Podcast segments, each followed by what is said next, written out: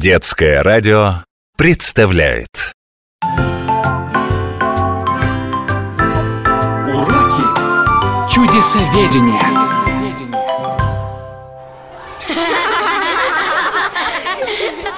Я же говорила, если списываете, то хотя бы своими словами. Времени мало было. Времени мало, времени мало. А теперь у всех по двойке. Еще бы, три одинаковых сочинения. У меня двоек никогда не было. Да ладно, елка. Мы с Барабасовым учительнице все объясним. Я от вас в следующий раз отсяду.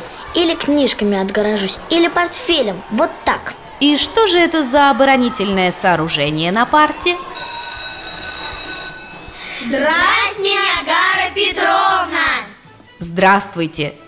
Сочинение будете переписывать на следующем уроке. А сейчас обратимся к нашей теме. Речь как раз пойдет об оборонительном сооружении, самом крупном в истории человечества. Оно протянулось на шесть с половиной тысяч километров и превратило целую страну в неприступную крепость. Может быть, кто-то уже догадался? Великая китайская стена? Конечно, о ней знают все. Еще бы, единственное земное сооружение, которое видно из космоса. Распространенное заблуждение, Косточкин. Великая китайская стена не единственный видимый с околоземной орбиты объект гораздо легче рассмотреть египетские пирамиды или гигантские рисунки в пустыне Наска. И зачем же китайцам понадобилась такая махина? Однажды один из придворных прорицателей предсказал китайскому императору, что державе его угрожает нашествие северных дикарей.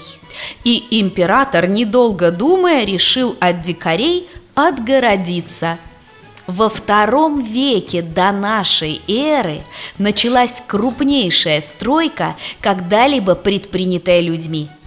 Сначала возводились огромные сторожевые башни, как небольшая крепость со своим гарнизоном.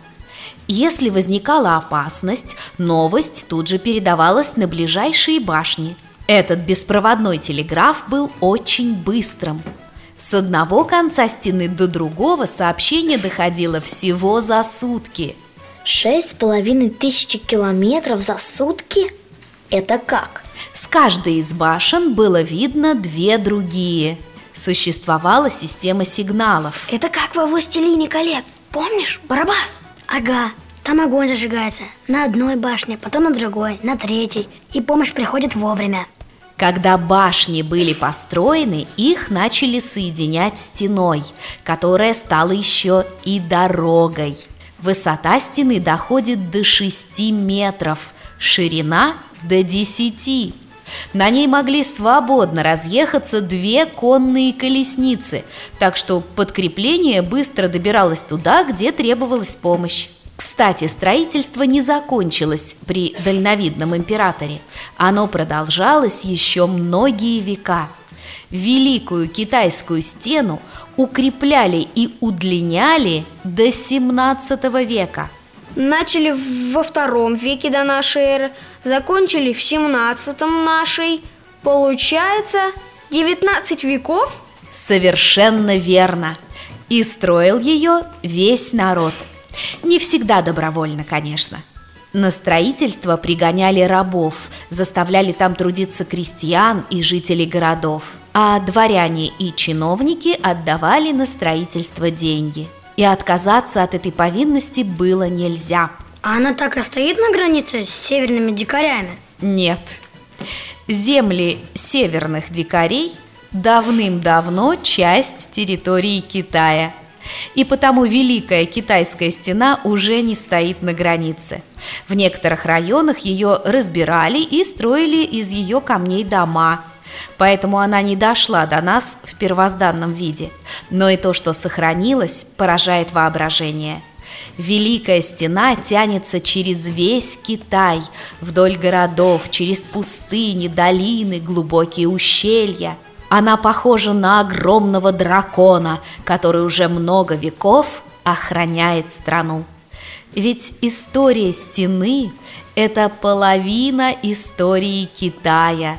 Она напоминает китайцам о силе, мудрости и изобретательности их предков. И нельзя понять Китай, не побывав на Великой Китайской стене.